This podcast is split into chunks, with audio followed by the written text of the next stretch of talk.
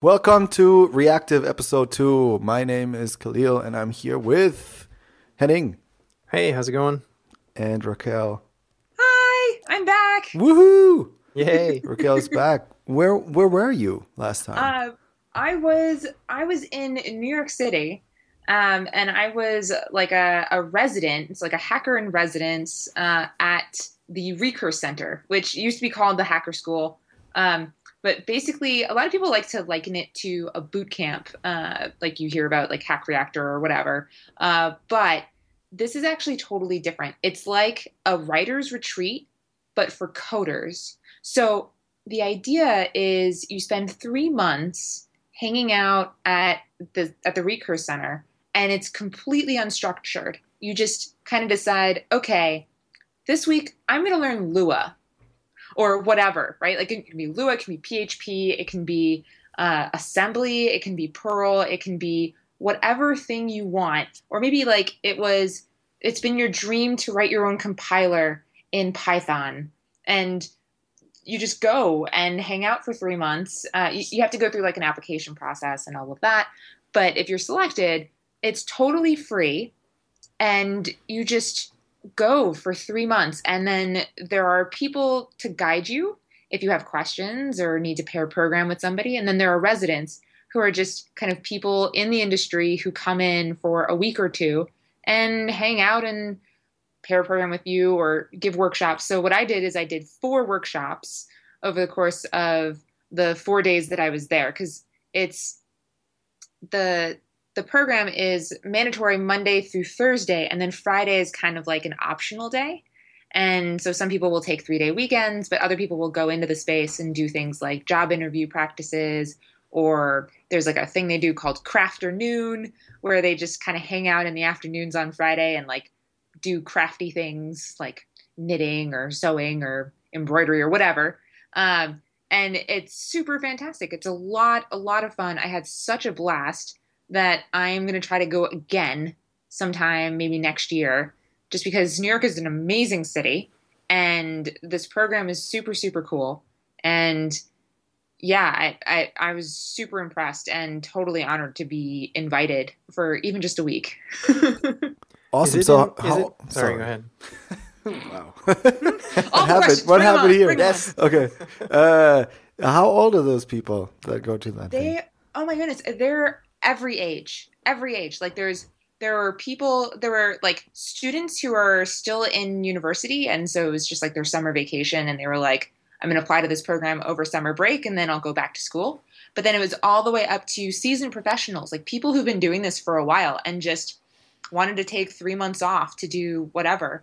Um, and, and everybody in between. There are people, you have to be able to program at least FizzBuzz or the equivalent before you start. So like part of the application process is write FizzBuzz or whatever. Um, and if you're not familiar with FizzBuzz, it's a really, really simple program. It's basically like uh, if a person inputs a number, then you take that number, and if it's a multiple of three, then you output fizz. If it's a multiple of five, then output buzz. But if it's a multiple of three and five, output FizzBuzz. And if it's neither a multiple of three nor a multiple of five, then don't output anything or something like that. Sounds and so like it's a, a lot of uh, if statements. A lot of ifs, use a bit of mods, you know, like yeah. it, it doesn't, it's it's the sort of thing that it doesn't matter what language you use. Yeah. Just, uh, but it, it shows enough of basic programming. And I, I think they may have changed their introductory code thing. But the point is you do need to know something about code before you can join this program. Um, but Like, if, as long as you have some notion, like, it, after that, there's just, like, there's more of an application process. But it's it's a really cool group of people. Um, I met somebody who used to be a middle school teacher uh, who decided that they wanted to get into code. I met some people who had been coding for years and years and years, but really wanted to take some time out to write a BitTorrent client in Python. So cool. Mm-hmm. Um, you know, so it's it's... pretty neat. It's an it's a nice mix of people of every age, every experience level. Um, yeah. Henning, so does it have a ask? fixed yeah. beginning and end, or do people just rotate in and out of this for three so, months?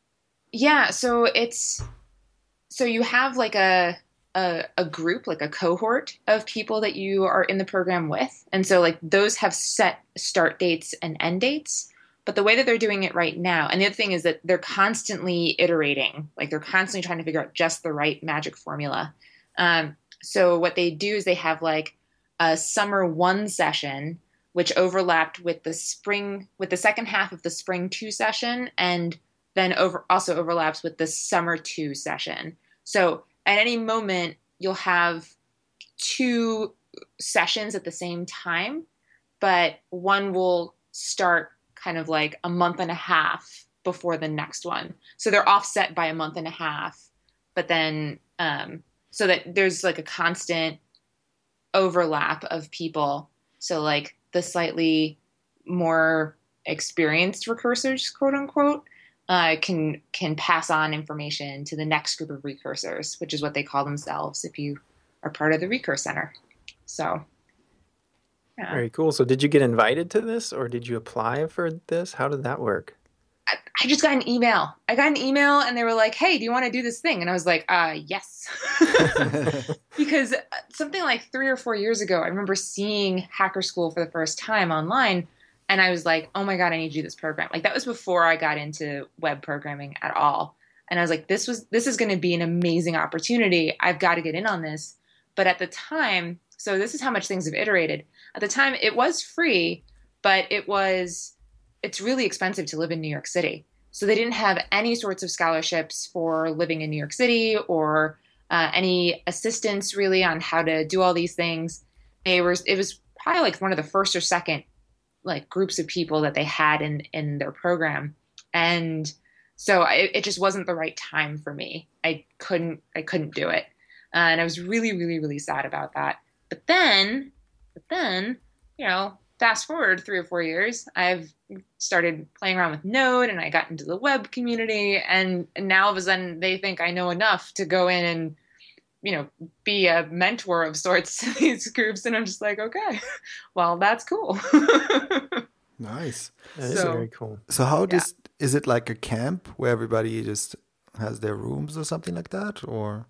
Oh, it's it's one huge room and then lots of little rooms on the side. Okay. And so they have like one conference room, but then every other room has a couple of tables, but most people tend to hang out in the big space. So think of it kind of like a library. Mm-hmm. Um, it's really quiet. Everybody's kind of working on whatever they want to work on. Um, it's completely unstructured. Like there's no like, okay, everybody, everyone gather together. We're now going to learn about testing. Like that's really the job of the the resident who's there and says, today I want to talk about robots. Let's all hang out and talk about robots. And then like a few people will sign up and they'll show up and they'll be like, okay, I'm going to learn about robots today. And so it's it's really it's really chill. Um, it kind of felt like summer camp, except there were not very many camp counselors and all of the kids were over eighteen. Yeah, but no. But what I mean is, uh, do you do you uh, sleep there and live there for three months, or do you go home at night? No, you go home at night. You oh, go okay. home. Um, yeah, everybody has some place to stay, uh, whether in New York City or in like surrounding towns, or or I think there was even one person who commuted from New Jersey every day, uh, which is where I am now. I'm in New Jersey right now. Mm-hmm. Um, Not really doing anything, but just hanging out. Um, I Vacation? Grew up in New Jersey. Uh, no, no, I'm definitely working. Definitely working from home, working remotely. Mm. Um, that's the beauty of our jobs, isn't it? That mm-hmm. no matter where we are, as long as we have internet access, we can still get work done. Um, so, yeah, I'm in New Jersey right now. But I'll be back in California next week. So next week, you'll hear me from California. Anyway, doesn't matter. Um, yeah, so it, it that was a really, really cool, fun program, and everybody gets something different out of it. But. And do people have to pay for it? No, you said it's free. It's you free. Said it's free. So it's yeah. everything. Is there and is there like food and everything, or or no, it's just a space that's and hanging out and and the, yeah. and, and the mentors are free basically. Right. Okay. Exactly. Yeah. The way that they make their money, because it's actually the Recurse Center is a for-profit company. Okay. Uh, the way they make their money is. They partner up with companies who, I mean, think about it, right? If you have people who are really good at learning things by themselves, mm-hmm. they can basically learn anything. What company would be, any company would be ridiculous not to jump on the opportunity to hire one of these, one of these people. Um, and so what the company, so what Recurse does is they, is they partner up with other companies in the industry, and the companies are like, okay, I'm looking for somebody who is really good at JavaScript or P H P or Ruby or even Perl or whatever. Um, and like, and then Recurse will be like, okay, we have a whole bunch of people who can do that. Like, interview these people. And if you hire one of them, then we will take some recruiting fee. And that's how they make their money, is, is off of oh. recruiting fees of people Very interesting who, concept. who graduate from the program. Yeah. And it's not even really a graduation. It's just kind of like a, okay, you did three months of this and you have all of these projects that you worked on. And, um, you know, that was fantastic. And now go out into the world and do something awesome. But do people get spammed by those companies then? Like with like, hey, we want to interview you or something. Um, How not, does that work? How do you regulate that? I mean, so it all goes through the Recurse Center's like kind of staff. So they have some staff that, that take care of the partnerships with companies and stuff like that. I don't, as far as I know, I haven't met anybody who complained about, oh my goodness, I'm getting so spammed by all these people. Mm-hmm. Um, but it's, it, because it's not like a traditional recruiting situation, like nobody's coming at you on LinkedIn being all like, oh, I see your resume says JavaScript, but I think you'd be great at this Python position.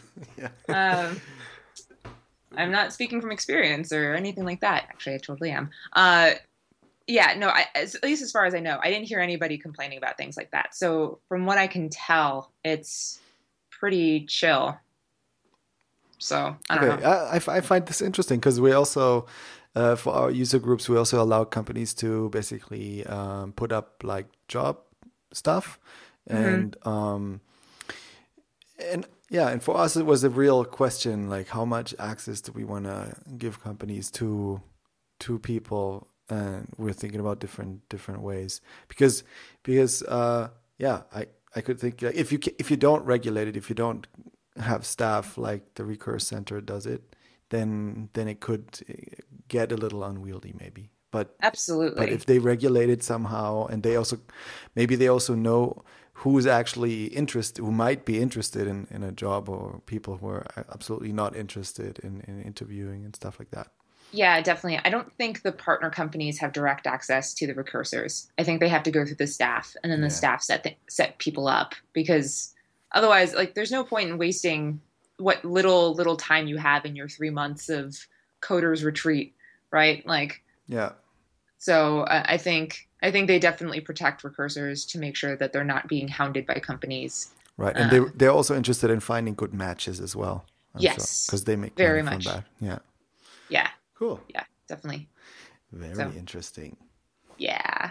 That was a lot of fun. A lot, a lot of fun. Um, so we talked about lots and lots of different things at the Recurse Center.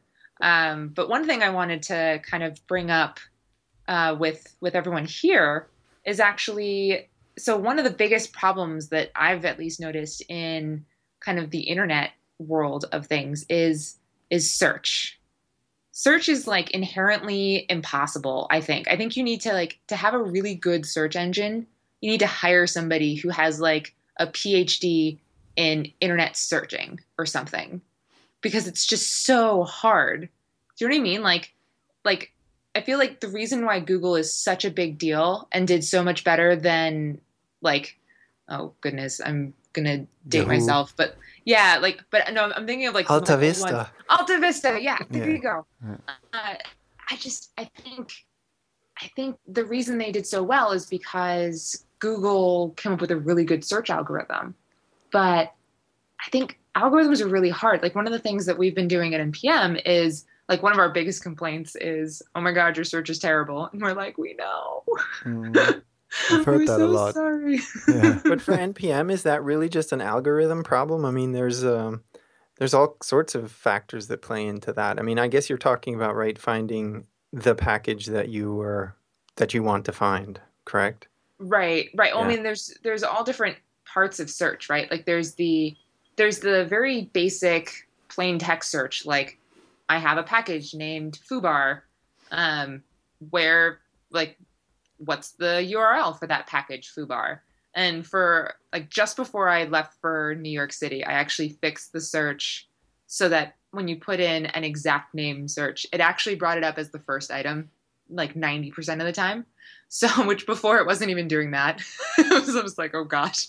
We were like, I know the name of my package. I just put it in the search bar and it's not even on the first page. Mm-hmm. What the heck is that? I've noticed um, that too. I didn't realize that. Okay. Yeah. yeah. Yeah, no, it was really bad. But hopefully that's better now. Uh, it's actually it's actually yeah. better, but it's still like, to me, that should be like the number one hit, but it's still like number ten or something at the bottom. Is it even yeah. even within the last week? Uh, the last week, no, I didn't. I didn't check the last week, but that okay. was it was like two or three weeks ago or so. Yeah. Okay. Yeah, that was definitely the major problem. Uh, hopefully, so everybody who's listening right now, go on to N P M J S dot com and search for your favorite package. And if it's if it's not the first or even the second thing on the list, open an issue, please. Okay. Thank you. Okay. Ah, no, uh, it works. It works. I just tested. I just tested it. um.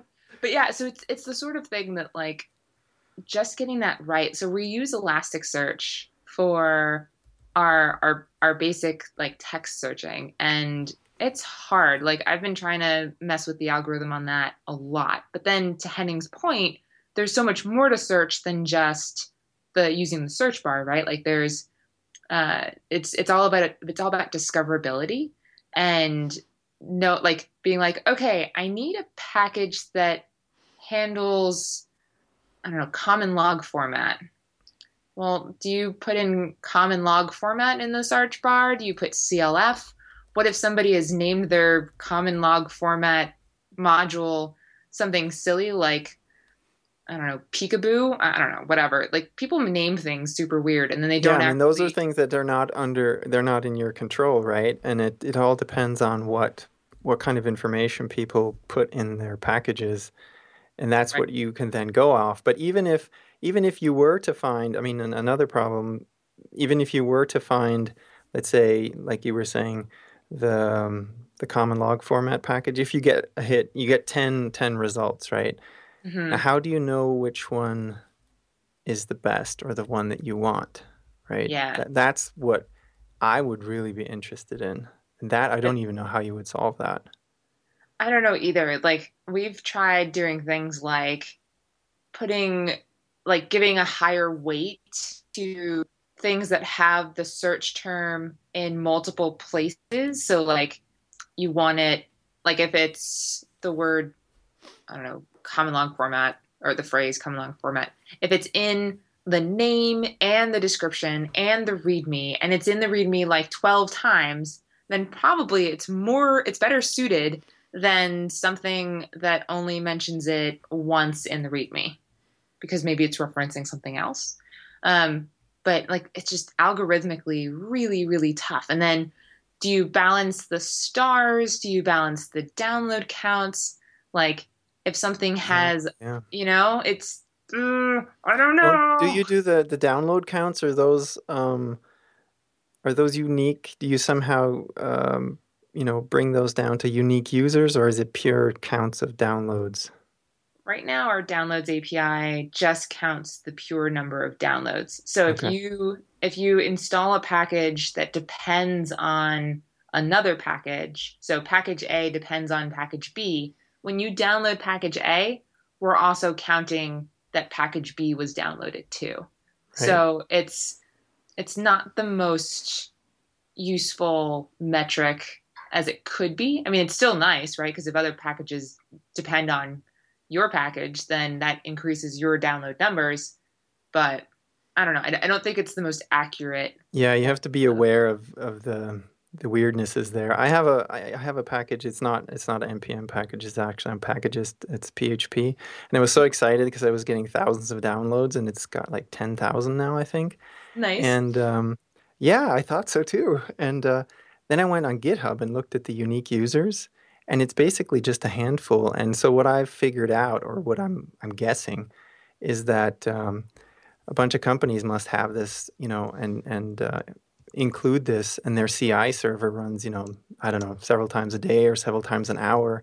Ah, so it's, yes. you know, it's several hundred downloads per day, but it's, it's, you know, that, that doesn't mean anything. Mm. It's right. totally meaningless. So um, that's a very deceptive thing too. Oh. So those are things you have to consider too. And I don't, I don't, that's just why yeah. I said this is like a really, really hard problem, because you don't even have control over a lot of these parameters. And if somebody just writes a crappy README, that's not your fault, right? You can't find yeah. it.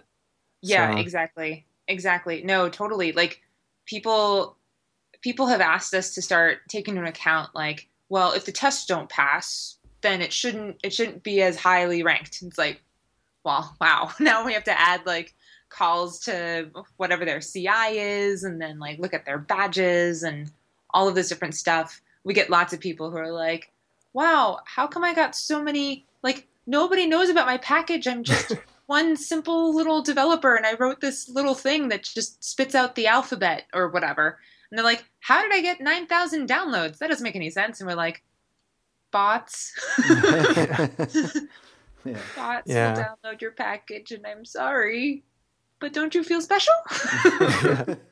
Well, there's a very, because you said that, you know, now you have to start including all these other things, um, like the C I server, et cetera. Um, there's a very interesting project in the Ember community. It's called Ember Observer. And it actually um, is a hand-curated or human-curated um, list of Ember packages on N P M. And they take all sorts of things into account. Um, so if you have a properly, you know, formatted or, or a certain size of a README, if you have collaborators on your GitHub um, repository, if you have tests and things like that. So they have certain weights for all of these things, and then you can you basically get a, a grade for it. So that's how you can maybe more more um, accurately distinguish between, you know, the better of three packages that do the same thing. Yeah, that's awesome. Do, yeah. Is that is that open source, do you know? Yeah, it is. Um, it's actually ember observer dot com. It's all one word. Cool. And let's, uh, let's put that there. Let's put that in the show notes. Yeah, it's very interesting. There's also a talk um, at uh, EmberConf. The uh, uh, creator of that gave a talk um, on that. But it's not, you know, this doesn't really scale, right? If you have to do this manually. Yeah. Um, So I don't know how you would, you can maybe automate it to some degree, but not entirely yeah. maybe. I think, I think maybe you could, like if you could have like a background process that runs once a day, like for us, our downloads are actually compiled only once a day. And mm. most people don't notice, and that's fine, right? Um, because it's one of those numbers that you don't need to be constantly adding up at every single second of the day. You really want more of a daily understanding of how your package is doing as opposed to a minute by minute. Mm-hmm. And so I think it could be, it could like, you know, we have a very service oriented architecture at N P M. So there's no reason we couldn't do something like have a, a like a service, a search service that, that just kind of compiles all this data about different packages. The only downside is, there are a lot of packages, a lot, a lot of packages. So how do we do that in a time efficient manner to like get all this data for everything, especially if exactly, we're making multiple yeah. A P I calls everywhere. So I don't know. Hmm. So what were the most important improvements that you made to search recently? Anything interesting that, that you learned? Yeah. Um, So definitely, so I think I mentioned we use Elasticsearch, yeah. and Elasticsearch has a really interesting A P I. Uh, like, it, like their docs are really, really well laid out, but sometimes figuring out how everything works is a little tricky. So you need to like, it's a lot of playing around and just kind of playing with different ways of, of matching things and what kind of boosts to put on things. Like I found that if I increase the boost for the exact name match, that definitely put exact name matches higher up on the search results, which is how we managed to bring exact name packages back up to the top. Mm-hmm. Um, and we weren't doing that before. So it's a lot of like trial and error and just figuring out, like just playing around with the numbers. And I'm sure there's a much more scientific way of doing things, but I have neither the time nor, nor really the, uh, the expertise to just get there. So it's, it's hard. It's yeah. Hard. Yeah. It's, it's very interesting because it really is very hard to to conclude anything from the data that you actually have. Mm-hmm. Right. Mm-hmm.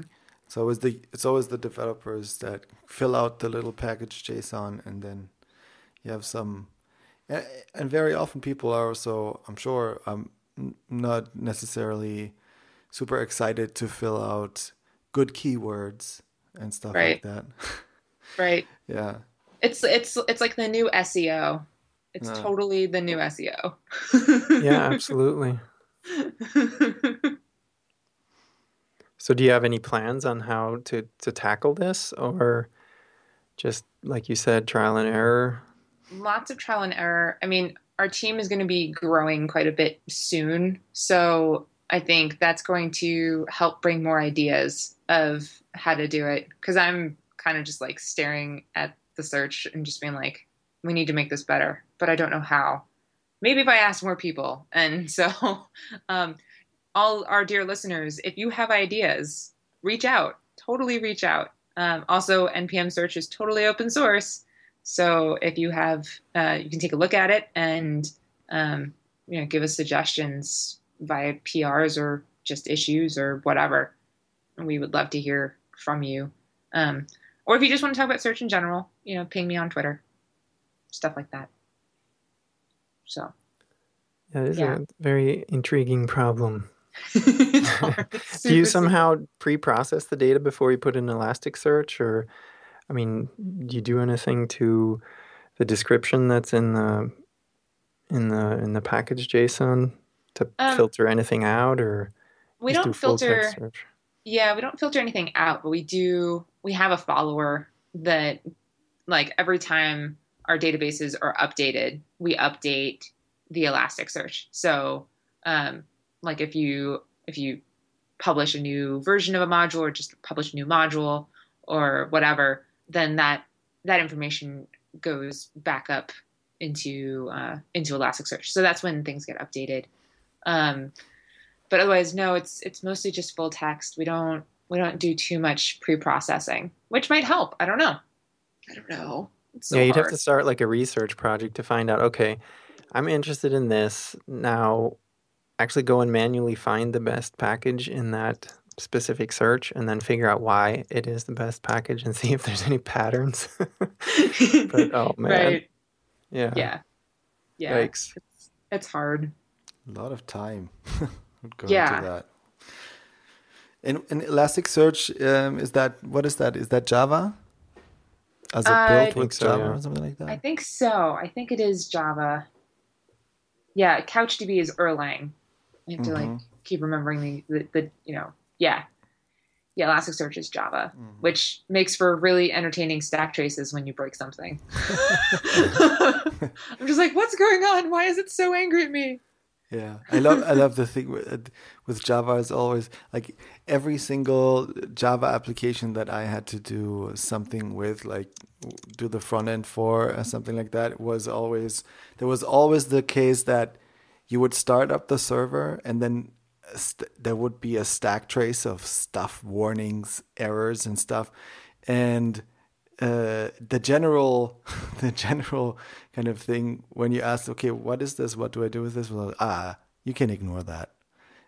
And so I'm co- I'm totally used to, like, when it comes to Java, like stack traces mean nothing unless unless your server doesn't boot. Then you have a bigger stack trace, and then you have to kind of find out which ones are the relevant ones, which ones were the ones that you can just ignore, and stuff like that. Oh, it's no. it's absolutely uh, it's absolutely insane to me. I, I it drives me crazy crazy this kind of stuff. I'm happy I don't have to do anything with uh, Java stack traces currently. Yeah, just ignore them. Yeah.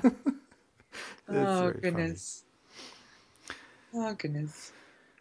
Yeah. So cool. So uh, Kahlil, you you have some fun reactive programming.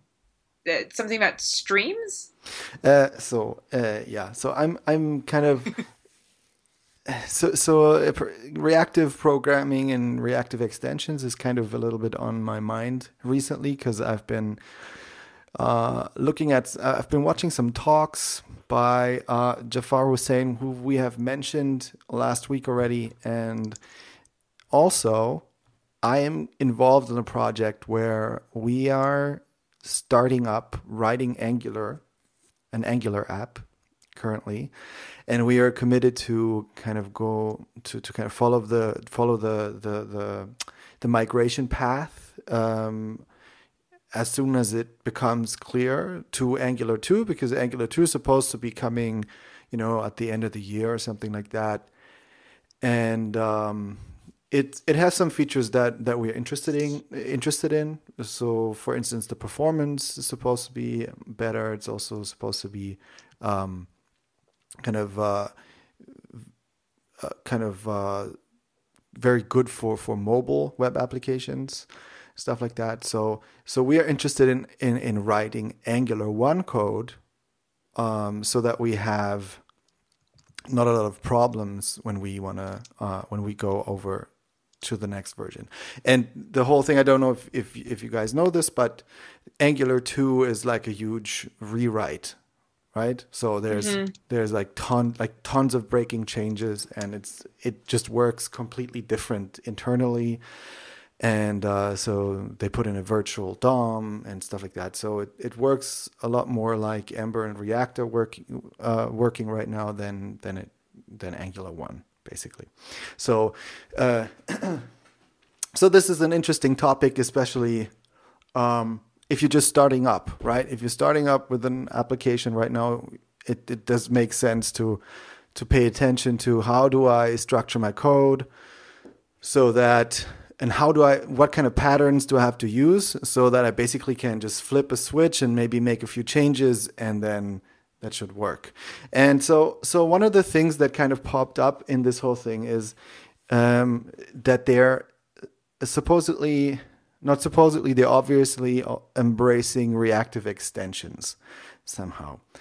And for instance, the whole H T T P layer, so talking to a server, um, in Angular one, it used to be like its own service that was kind of baked into the framework because it had that um, digest loop.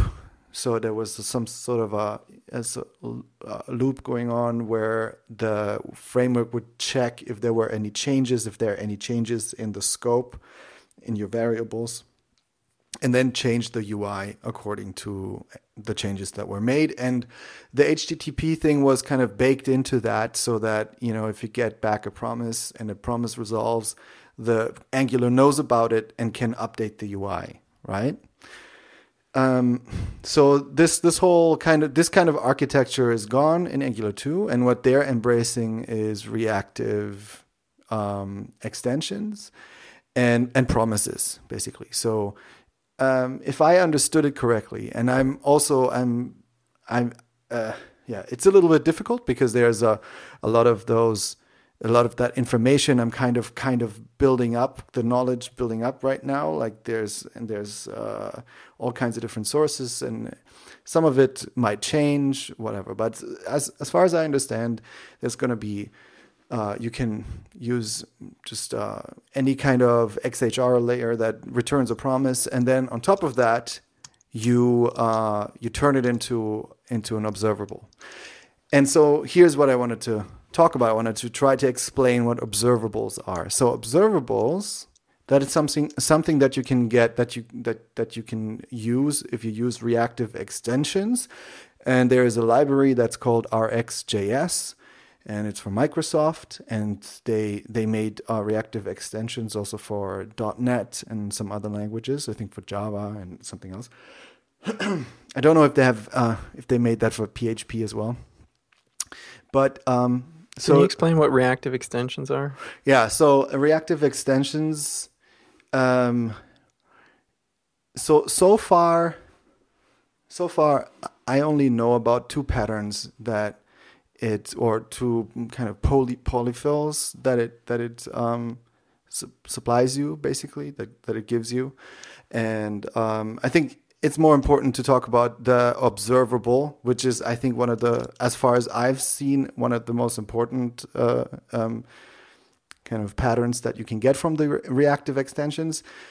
And so, so basically, how Jafar Husain uh, likes to explain it is that when the Gang of Four wrote their book about the whole, all those patterns, there was this one pattern called the iterator, and and then the other, and then uh, this other pattern called the um, observer pattern, and those patterns are kind of similar, but they, like the data Com goes in different directions. So from when you when you use an iterator, you can call next on that iterator, and it will give you data. And when it doesn't have any data anymore, it will tell you, okay, uh, I don't have any data anymore. It's it's this is the end, okay. And if if it and if it uh, tried to to to give you data or retrieve data and it sent it to you, and there's an error, it will tell you that there's an error. So there's error handling, and there's an end event.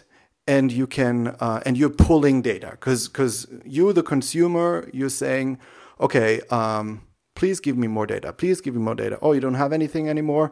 Fine, I'm going to do something else or whatever, right? Or I'm done. And um, and so, and on the other side, he said there's something that is actually uh, that pushes data that is very similar, but uh, it lacks a few characteristics from the iterator. So it's almost like the iterator, but the other way around. And that's the observer pattern. And the observer pattern uh, is you can subscribe to um, to to an object, and then and then you, the consumer, you wait, and then it will push events towards you, right? And you will be notified if there's data. Um, but what so what basically it's almost a mirror of the iterator pattern, where the iterator pattern is something that you pull, and the observer pattern is something that pushes data towards you. But the observer pattern misses those two characteristics that the iterator has, which is an end event and error handling, right? So it, so the observer, with the observer pattern, you don't, the, the thing that you observe will never tell you I'm done, right?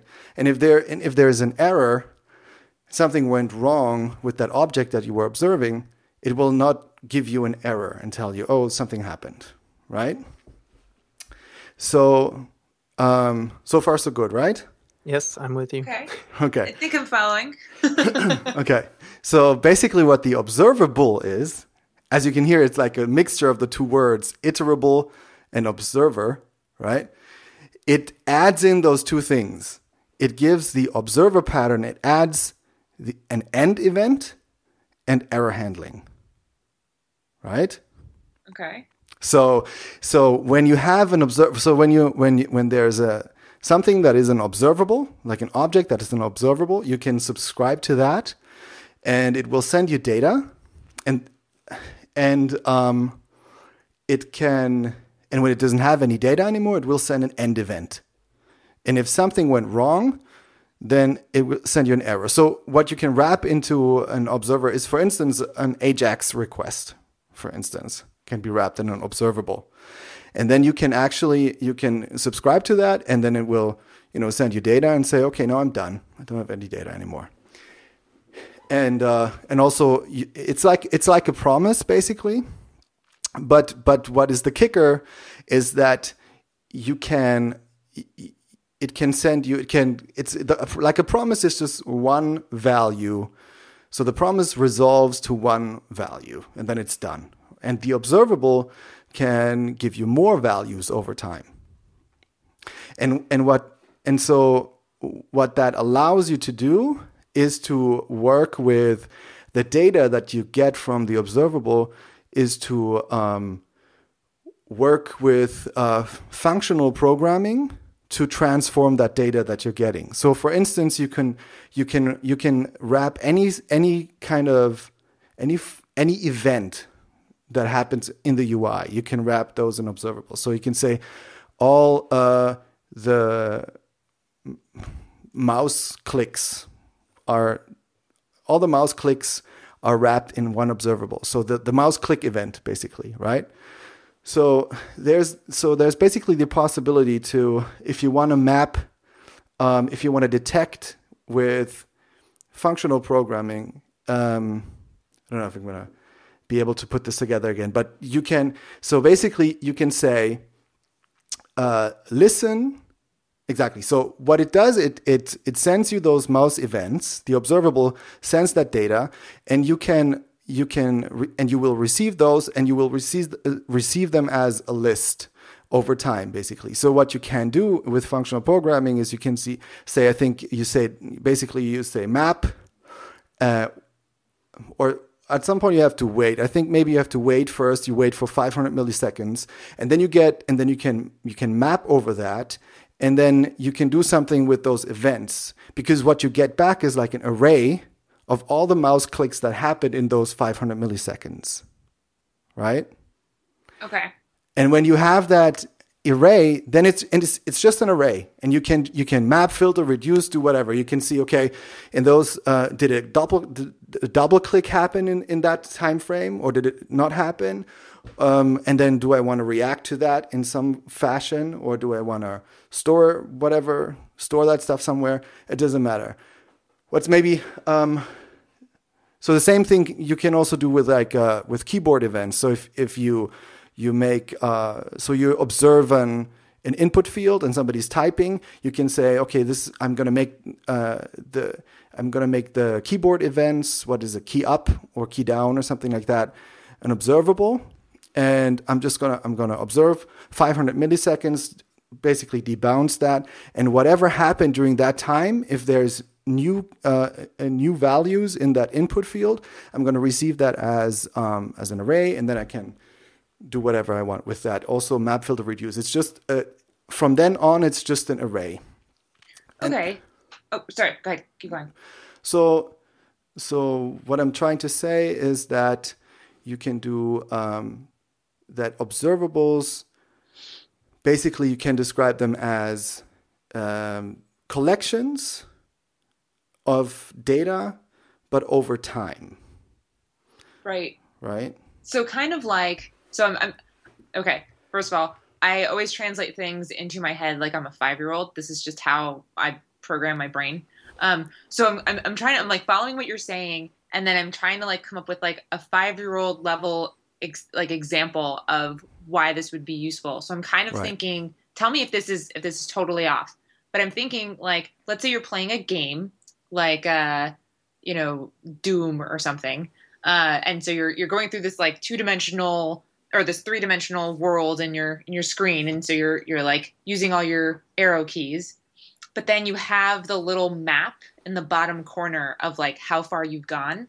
So you could like you could you could make an observable of all of your, your arrow keys. Mm-hmm. And then as you're moving along, the array of all of those arrow keys is being saved, and you can actually draw that map in real time of like, like if there was like a line showing where you've gone so far, mm-hmm. uh, you could just keep drawing that over and over again. Cause as that array gets bigger, the line gets bigger. And so you can, you can basically watch all of those things at the same time, right? Like, like is is that kind of what you're saying? Like, like you could, yeah.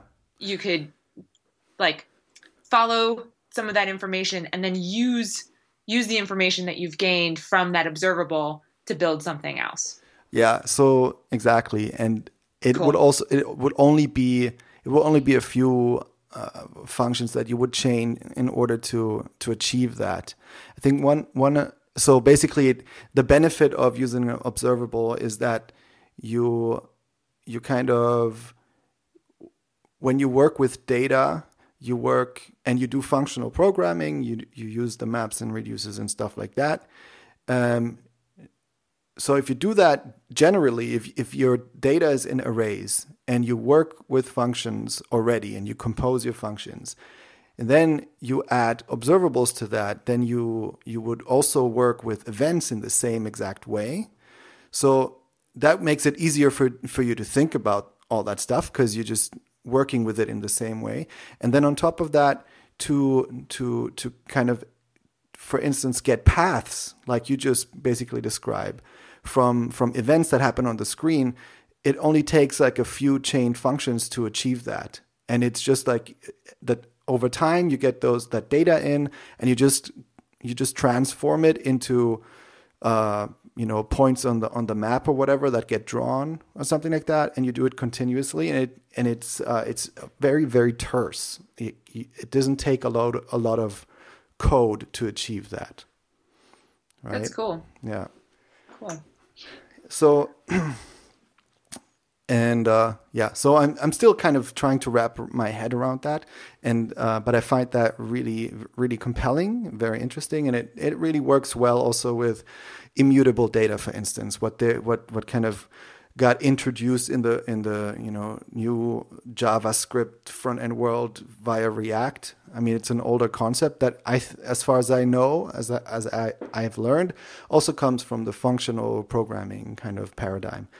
And uh, so it works well with that as well, because you, when you work with, uh, when you comp- when you have an array with data, and then you you have uh, you chain some functions, um, you to transform that data um, on that array. Then you're not changing the array itself. You, you're taking out you're taking out the data, and you're transforming that information, and you putting in. doing some operations, and you spit it out into a different variable or something like that, but you never really, you never mutate the original thing, right? Mm-hmm. So so that also goes hand in hand kind of with that. And so what you can also do is like you can make a, you can make a, um, a lot of things into an observable. So you can also, there's a function uh, in the library, in the R X J S library, there's uh, on on the observable um, uh, object, there is a function called from promise, I think. And so you can say Rx observable from promise, and then you have like an AJAX request, and then and then um, you can store that uh, basic that observable that you created from the promise into a variable, and then other uh, like components can subscribe to that and can say, okay, I want to I want to get notified, and um, so that's just a very simple way. You don't do a lot of with that, but it, it kind of, um, it kind of is the way how supposedly in, in Angular they will deal with um, talking to talking to the server and kind of getting getting the information that's coming from the server into your application and into your U I, which which. kind of triggers this whole, okay, I have to find out how this all works, and then how do I use it with, how do I architect my application with that? And um, then there's another pattern that comes with the, the uh, reactive extensions, which is called a subject. And a subject is basically, is has the characteristics of an observable, but it can also... Um, emit data, so you can subscribe to it, but it can also trigger. You can you can also trigger it basically. So an observable you can only subscribe to, and you can then you know receive the data and do something uh, with it. But with a subject, you can also be the one that basically emits the event. You can tell it to emit an event. So and those subjects, basically a subject, you can think about it like like an event emitter. Because you can tell him, okay, this is, uh, I want to push this event, uh, I want to send this event, and then on the other side, there's, uh, you know, objects that listen to it, and then they do something with that data. And this is also something that, so this is basically what, what in Angular two will, uh, will be the, the, the pattern that you would use if you want to watch, um, if you want to watch something in the application. So there was, before in Angular one, there is this function called scope watch, and you could say, okay, scope watch, and you can pass scope watch a variable or a, a scope variable that would change over time, maybe. So and if that changes because of a user action or or something, then you know other um, parts of your application that know of that scope watch, they could change or react to it. And so th- all that stuff just kind of goes away, and it's just get gets more generic, and it's just They basically just use the uh, the patterns from the RxJS library to do that. And it's what's interesting is that this kind of stuff appeared in the talks from uh, some people on the Angular, uh, like on the latest Angular conferences. People were basically using RxJS in their code examples, but there was not a lot of explanation about what this is and why this is now used with Angular so much and stuff like that. So um, yeah, um, it seems to be like a, a, a new development, and I hope that there's going to be more talk about that and more document documentation and stuff like that.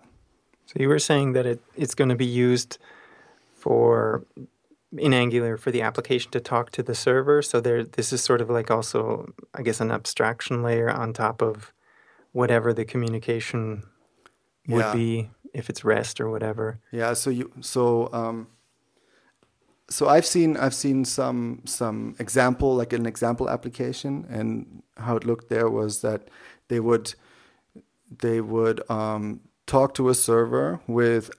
Actually, I don't know which library they use for that, but they would talk to a server and then return a promise. And then that promise will, they generate an observable from that, because there's there's a function on the observable object from the act, reactive extensions library that generates an observable out of a promise, basically.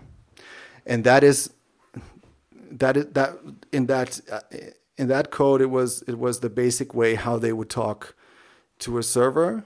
And and kind of uh, and get that data from the server into your application was through a promise that gets turned into an observable, and then uh, yeah, you know, and then and then basically that gets passed.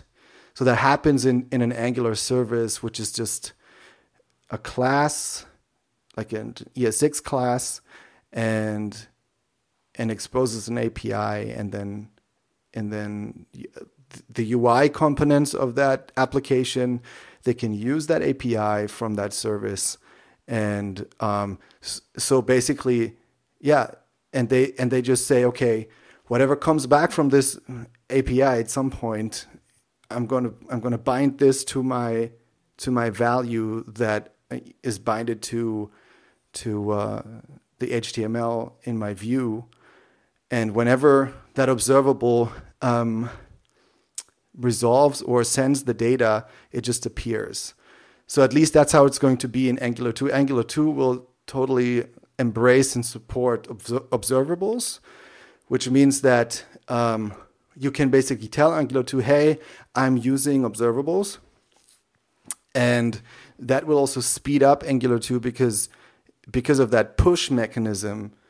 Um, The, the parts that are listening, or the parts that of your application, of your U I, that are subscribed to those observables, they will be notified by that push. And only um, if they if they get notified by that push, Angular will actually check if something changed in the value, and then update that part of your application, of your of your U I, and other components who were not notified by anything, they will just be ignored and not touched by the change detection.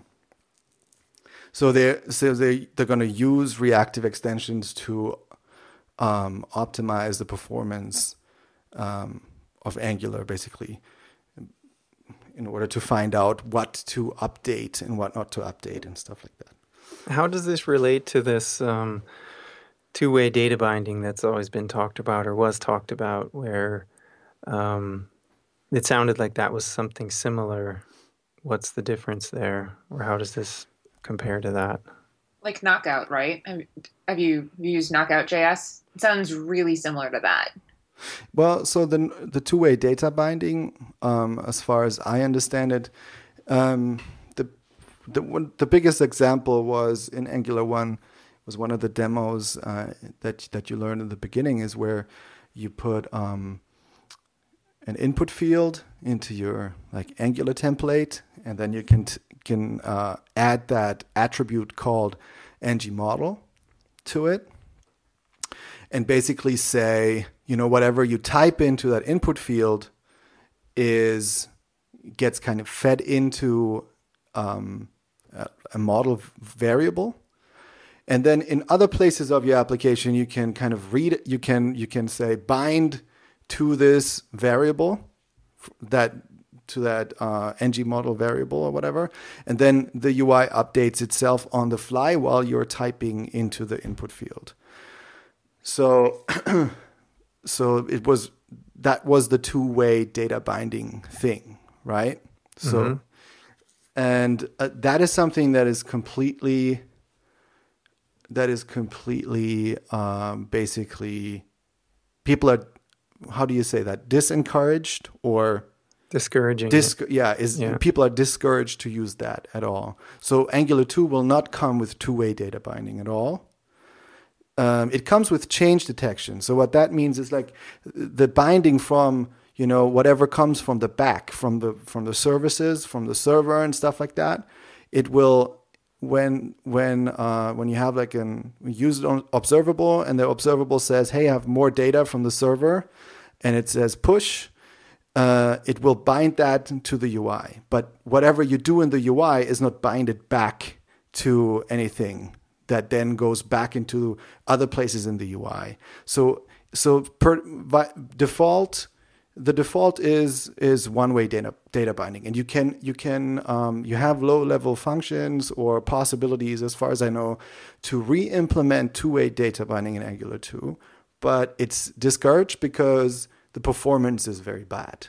Mm-hmm. Well, it was one of the biggest problems when it came to performance in Angular one.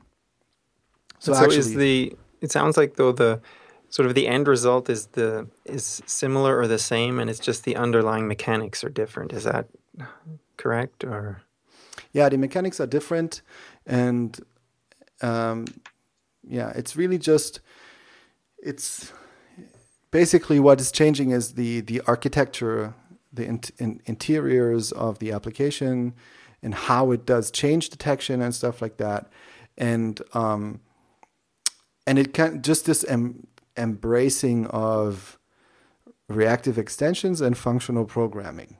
So it works better with with immutable data, it works better with uh, functional programming and and kind of uh, like this whole re-render re-render state all the time. Whenever state changes, you can just go ahead and say re-render, because the change detection, similar to React and Ember, will figure out what what it really has to change in the D O M, you know? And basically. So it's all together, it's it's more performant than the, the previous solution, I guess. Exactly, yeah, yeah, all together. So Angular one is already pretty performant, and Angular two is just going to be like four or five times faster than that. And then depending depending on if you're using observables or immutable data, it will even it will even be more performant, because the the whole change detection thing like is already in Angular two, as far as I know. So from what I've read, is already much more performant than this whole scope digest loop thing that they used in in, in Angular one. But uh, when you when you add this observable thing or um, immutable data, it will be much faster because it. It, because that kind of that information that it gets from the observables, basically that it can wait on the push and then check, okay, what which parts of my U I are subscribed to that push event, then they know that they only have to check those parts of the U I. They don't have to check all of it, right? So mm-hmm. they can reduce that. So so it gets even faster if you if you kind of use observables and also immutable data. Data by uh, immutable data structures, because with the immutable data structures, um, you only check. You basically you have you have uh, lists of data, and if you push something into that list, then you get a whole new object, and then basically they can check if um, they just have to check references to find yeah, out. Yeah, the if diffing is very changed. fast. Yeah, right? the diffing yeah. is super fast. So. Mm-hmm. So those things would speed, speed it up even more. But I, I don't feel like I did a really good job explaining this. But this, well, I think this it was a very good introduction. It makes me want to go and like read a bunch of stuff. I feel like, oh man, it's like so much I don't know. Yeah, definitely. Like I, I think Kahlil, if you can, if you can, if you can pick out like your top two or three resources on this, so we can put it in the show notes, I think I think our users would, or listeners would really, really love to like follow up, because you've you've opened up a can of worms, whether you like it or not. Yeah.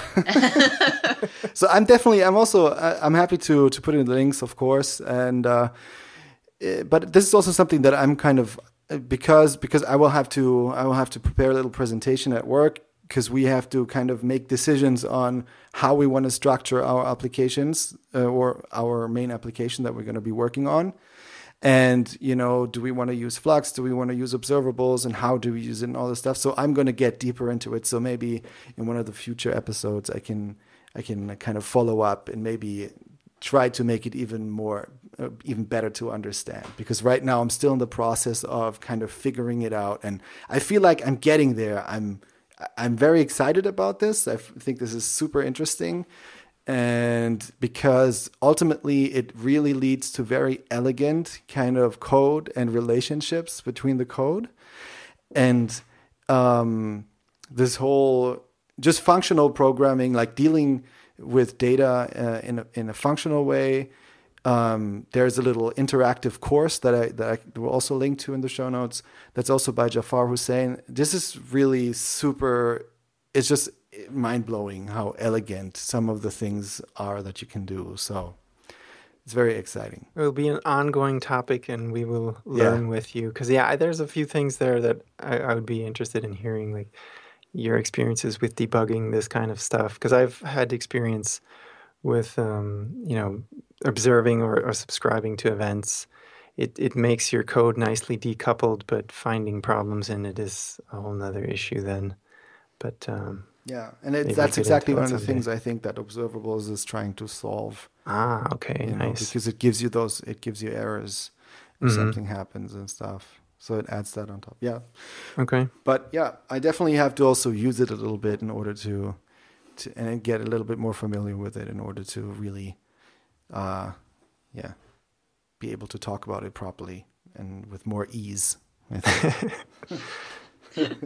uh, that's. I, I think that's everything. Everything that we learn the first time we learn it, we're just like, uh, there, there's the thing and the stuff, and it all comes together, and then the stuff, things, things happen, um, yes. and then and then as as we, you know. As we start to make the understanding of how every single piece fits together, then we can develop a story. And stories are much easier to tell than yeah, just exactly. random facts. So once you start building things in depth, you're going to have an amazing story, and you're going to tell us that story. Yeah, that's so what there. I'm going to do. Cool. Awesome. Well, I think that's, yeah, that's everything for this week. Yeah. I believe so. I think so. Sweet. All right. All right. Wow. So um, let's just uh, reiterate where people can find people on the web. So Raquel, w- where are you on the um, Webernets? I'm on the Webernets. Yeah.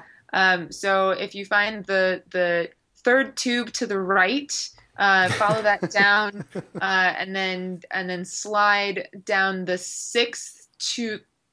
Going down, but you start in New Jersey, and, right? Or in right, California. yeah, yeah. So it's okay. uh, no, you have to you have to start. I don't know where you're. Right. Okay, anyway, um, I'm I'm on Twitter. Uh, Rockbot is my handle. I'm. Uh, that's just the easiest way to get a hold of me. Honestly, if you tweet at me, I'm more likely to respond than if you do anything else. You could even try emailing me. That that mm. that's a, it's a good effort. But if you really want me to respond, Twitter. Twitter is the way to go. so uh yeah uh Rockbot on Twitter. Awesome. Henning? All right. uh I'm on H Glatter-Götz on Twitter. I remembered this time, see. Didn't forget the H. Yeah. There nice. You go. Cool. Uh, and I'm uh, Distilled Hype on Twitter, and um uh, this podcast is Reactive Pod on Twitter, and you will find the show notes on reactive dot audio. And that's Excellent. It for this week. Thanks for listening. Yeah, rate us on, on iTunes and ask us questions and come to our Slack channel. Exactly. I yeah. somehow have to. I didn't. We, we for some reason we can't put uh we can't put up any uh you know external links, like just like a random external links. So I can't put a link to the Slack channel. So basically, you have to go to descriptive dot audio uh, so our, our other podcast, and then click on the Slack chat thing there, and then you can get into it. But we'll figure it. We'll figure it better. I'm sure we can put a link in, in the Twitter, in the Twitter bio. Yeah, in the Twitter bio we can put that. Yeah, that's a Let's good idea. Let's do that. Let's yeah. do that. Let's okay. do that. Bye, cool. everyone. Bye. Bye.